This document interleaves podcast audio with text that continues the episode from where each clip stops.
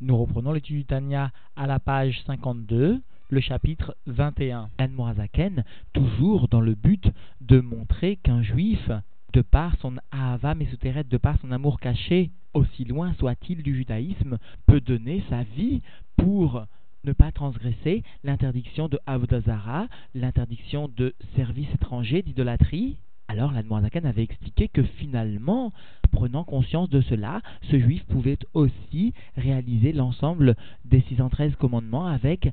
perfection, parce que justement, réaliser une transgression aussi fine soit-elle, en revenait à réaliser un acte d'idolâtrie. Pour cela, la Zaken avait expliqué un tant soit peu l'unité divine aussi, dans ce chapitre, l'Anmoazaken va tout d'abord commencer par donner une définition de ce qu'est le dibour, la parole divine, et pourquoi finalement utiliser ce terme de dibour chez Dieu comme chez l'homme. Nous reprenons donc l'étude dans les mots à la page 52, le chapitre 21. Vein et midat et midat basar vadam. Et voici, comme nous l'enseigne la Gemara Brachot, la mesure de Dieu, béni soit-il, n'est pas comme la mesure de l'homme de chair et de sang, sous-entendu c'est-à-dire chez Adam chez Medaber Dibour, parce que l'homme, lorsqu'il vient prononcer une parole, Aré Evel à Dibour chez Bépiv, ou Mourgache, voici que le souffle de la parole qui émane de sa bouche, sous-entendu, est palpable. Véniré d'avar bifnatsmo, et il semble qu'il s'agisse d'une entité indépendante. Mouvdal Mishorcho Shen Eser Bechinot Anefesh Atzma, séparé de sa source, de la source de la parole, que constituent les dix forces, les dix niveaux de l'âme elle-même. C'est-à-dire que chez l'homme, il semble bien que la parole soit séparée totalement de la source qui lui donne naissance, c'est-à-dire des dix forces de l'âme, c'est-à-dire de ce que constituent le sechel et les midot, l'intellect et les sentiments. Et puisque le dibour, la parole, semble séparée de sa racine, elle semble, cette parole, comme être une metziout, une existence séparée, indépendante, bien que, a priori, lorsque cette parole se trouve dans sa source, c'est-à-dire au niveau des dix forces de l'âme, elle semble totalement annulée à sa source. Et donc vient expliquer le Tzemar puisque d'une façon habituelle, nous nous appuyons sur le verset du Nar, Mi Besari Eloka, de ma chair, je vais voir, je vais comprendre la divinité. Aussi, nous pourrions, logiquement, légitimement, croire que de la même façon, chez Dieu, la parole, dans son essence, dans sa source, est annulée à sa source, mais lorsqu'elle vient exprimer concrètement la création des mondes, cette parole divine peut être totalement, comme chez l'homme, séparée de sa source et constituer une entité indépendante. Alors à cela, l'Admorazaken lui-même vient répondre Aval Akadosh Baoru En Diburo Mouvdal Mimenu Idbarer Shalom. Mais chez Dieu, béni soit-il, sa parole n'est pas séparée de lui, béni soit-il, que Dieu nous en préserve. Qui En Davar Chutz Mimenu, parce qu'il n'est rien qui soit en dehors de lui. Velet Atar Panu et il n'est pas une place, il n'est pas un endroit qui soit libre de la présence de Dieu comme nous l'enseigne les Zohar. C'est-à-dire qu'à la différence de l'homme, chez Dieu, la parole divine se trouve toujours au sein de sa racine, c'est-à-dire annulée à sa racine, annulée à sa source. Alors que chez l'homme, cette parole va être une metsiout, une entité indépendante. Et donc nous reprenons les mots, Velachen en diburoid barer ke diburenu shalom. C'est pourquoi sa parole de Dieu, béni soit-il, n'est pas comme notre parole que Dieu nous en préserve, sous-entendu de penser une telle chose. Le Tzemar explique dans le Oratora que la parole divine, même dans son expression la plus concrète, peut néanmoins être comparée à la parole humaine, mais seulement à la partie la plus profonde de la parole humaine, à la partie de la parole humaine, au Evel tel qu'il est annulé totalement dans son Shoresh avant même toute expression. Mais en aucun cas, cette parole divine ne peut être comparée à la parole humaine après que cette parole humaine est prise en tant soit peu une expression concrète, c'est-à-dire après qu'elle se soit exprimée comme une entité indépendante. Et nous reprenons donc dans les mots que Moshe en marchavato, qui lo marchevotai marchevotechem,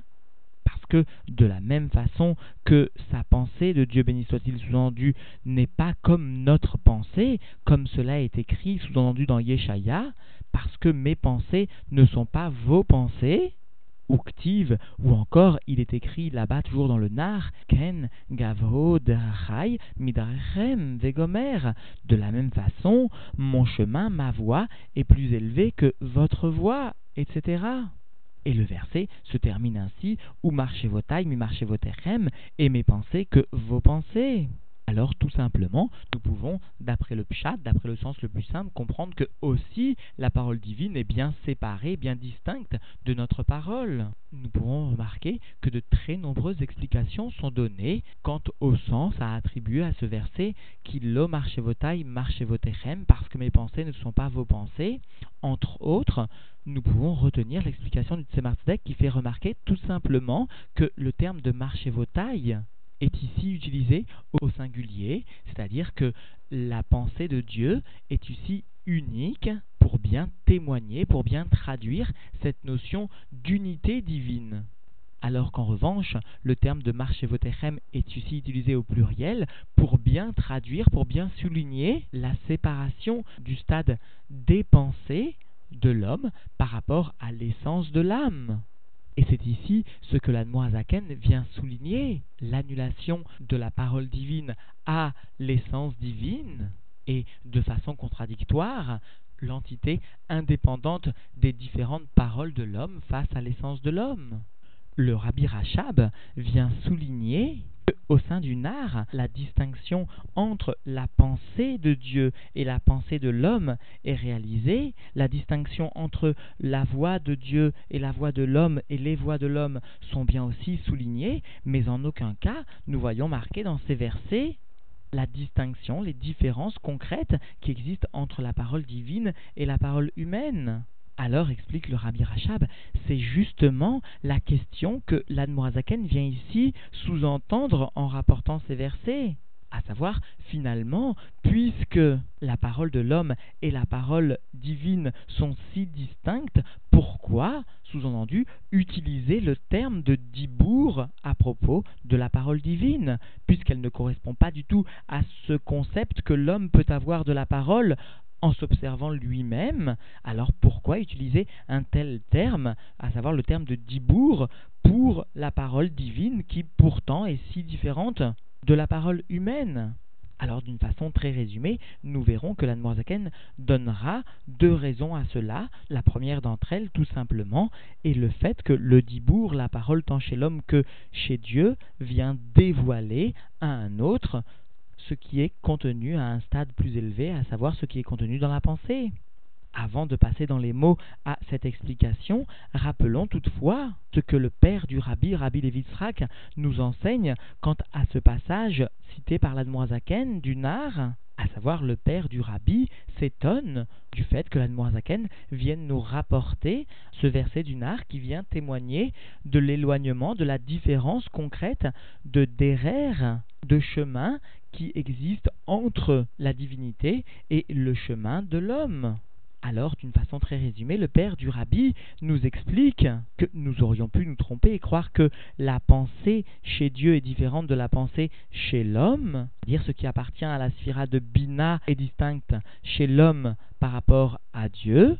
De la même façon, la sphira de Malchut, c'est-à-dire le dibour de Dieu, est distincte de la sphira de Malchut, c'est-à-dire du dibour de l'homme, mais nous aurions pu nous tromper encore une fois et croire que le chemin intermédiaire entre la pensée et la parole entre la sphira de Bina et la sphira de Malchut sont identiques tant chez l'homme que chez Dieu. Alors à cela, l'Admorazaken est venu nous préciser attention, non seulement la pensée est distincte chez l'homme de chez Dieu, non seulement la parole est distincte chez Dieu de l'homme, mais aussi toutes les voies intermédiaires, tout le passage de la sphira de Bina à la sphira de la Malchut est totalement distinct chez Dieu de chez l'homme. Chez Dieu, il y aura une unité constante entre toutes ces sphirotes intermédiaires et l'essence de Dieu, alors que chez l'homme, il y aura une séparation de l'ensemble de ces sphirotes face à l'essence de l'âme. C'est cela ici que vient nous enseigner l'Admorazaken. Quoi qu'il en soit, nous reprenons donc l'explication dans les mots, et l'Anmoazaken va donc expliquer pourquoi finalement nous utilisons le même terme chez Dieu que chez l'homme de Dibour. Vélo, Nikra, Diburo, Idbarer, Bechem, Dibour, et cela chez Dieu est appelé la parole, parce que Rak, Alderer, Machal, simplement par exemple, sous-entendu pour que nous comprenions qu'Emo chez Dibour, à Tarton, chez Béadam, comme de la même façon que chez l'homme en bas, ou Mégalé, les Shomim, Ma, Ayat, Safun, Veneelam, Bemarshavato, chez l'homme, la parole vient dévoiler à ceux qui entendent, ceux qui écoutent mot à mot, ce qui était caché, ce qui était voilé au préalable au sein de la pensée, car les malades, de la même façon en haut, Be'ensov dans l'essence de Dieu, béni soit-il, La sortie de la lumière et de la vitalité de Dieu, béni soit-il, mais à Elem, elle a d'un niveau de voilement à un niveau de dévoilement, livroa Olamot ou la Chayutam afin de créer les mondes et de les faire vivre. Nikra Beshem Dibour, tout cela, toute cette création est appelée tant de la lumière que de la vitalité est appelée par le terme de dibour, de parole, parce qu'elle amène sous-entendu un dévoilement à une créature, un dévoilement à un monde inférieur, à une entité, entre guillemets, étrangère à l'essence de Dieu. Parce que, sous-entendu, les créatures se ressentent par rapport à elles-mêmes comme une entité séparée. Aussi, cette création, tant de la lumière que de la vitalité revêt le terme de dibour, de parole. Et nous devons bien comprendre que le terme utilisé ici par la Noazaken de or ou de chayut, conformément à son enseignement dans le Likutei Torah, ces termes viennent définir pour le or le monde de Sovev Kolalmin et pour la Chayut le monde de Memale Kolalmin. Et donc tant ce monde de Mémalé que de Sovev constitue une création qui permet l'utilisation du terme de Dibour parce qu'elle est une révélation, un dévoilement à des créatures inférieures, à des créatures qui se ressentent comme séparées de Dieu. Et nous reprenons dans les mots Vn asara ma'amarot sheba en nivra olam. Et donc ces paroles qui constituent le véhicule de la lumière et de la vitalité constituent les dix paroles de la création. Et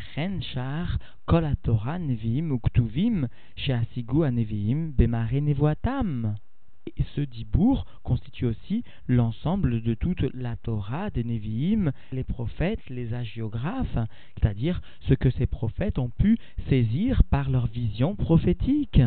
Alors cela aussi s'appelle le dibour, qu'il constitue bien un dévoilement pour le monde. Véaré, et voici que Diburo Marchavato Kaviachol, sa parole de Dieu et sa pensée, si l'on ose s'exprimer ainsi, et nous comprenons ici le terme de kaviachol utilisé par Morazaken, justement pour montrer que Be'etzem, profondément, ce terme n'est pas justifié, si ce n'est que alderer machal, comme il l'a précisé au début, simplement pour nous faire comprendre une notion de dévoilement. Alors, donc, cette parole, cette pensée de Dieu, si l'on ose s'exprimer ainsi, Meyuchadot, Imo, Betachlit, sont unifiées avec lui à la perfection, Ayichud, avec une unité parfaite, des Machal, comme par exemple, Kemo, Diburo ou Marshavato chez la dame, comme la parole et la pensée de l'homme, mais cela avant, sous-entendu, qu'il ne pense, avant qu'il ne parle vraiment c'est-à-dire Beodo, Bekoa, Chormato, Vesirlo, lorsque cette pensée, lorsque cette parole se trouve encore dans la force de la sagesse, dans la force de l'intellect, au Betchuka, Vechemda, Belibo, ou encore sous la forme d'une aspiration, d'un désir profond dans le cœur, dans la profondeur du cœur, Kodem, chez Altam et Alev, les avant que cela ne vienne s'exprimer du cœur vers le cerveau, les Bab et Prinat Otiot, avant que cela ne vienne s'exprimer sous-entendu sous la forme d'un hirour d'une pensée aussi furtive dans un niveau de l'être parce que chez Az, alors, Ayu Otiot Amarshava Ve'adibur Azé, parce qu'alors les lettres de la pensée, lettres de la parole, de cette pensée, de cette parole, Anim Shachot Mechemdat Vechukazo, qui émanerait de cette aspiration, de ce désir ardent, Bekoar Belev, potentiel dans le cœur, ou Miyuchadot Sham Betachlit Aïchoud, et qui sont unifiés là-bas, dans la profondeur du cœur, avec une unité parfaite, Beshorshan, dans leur source, chez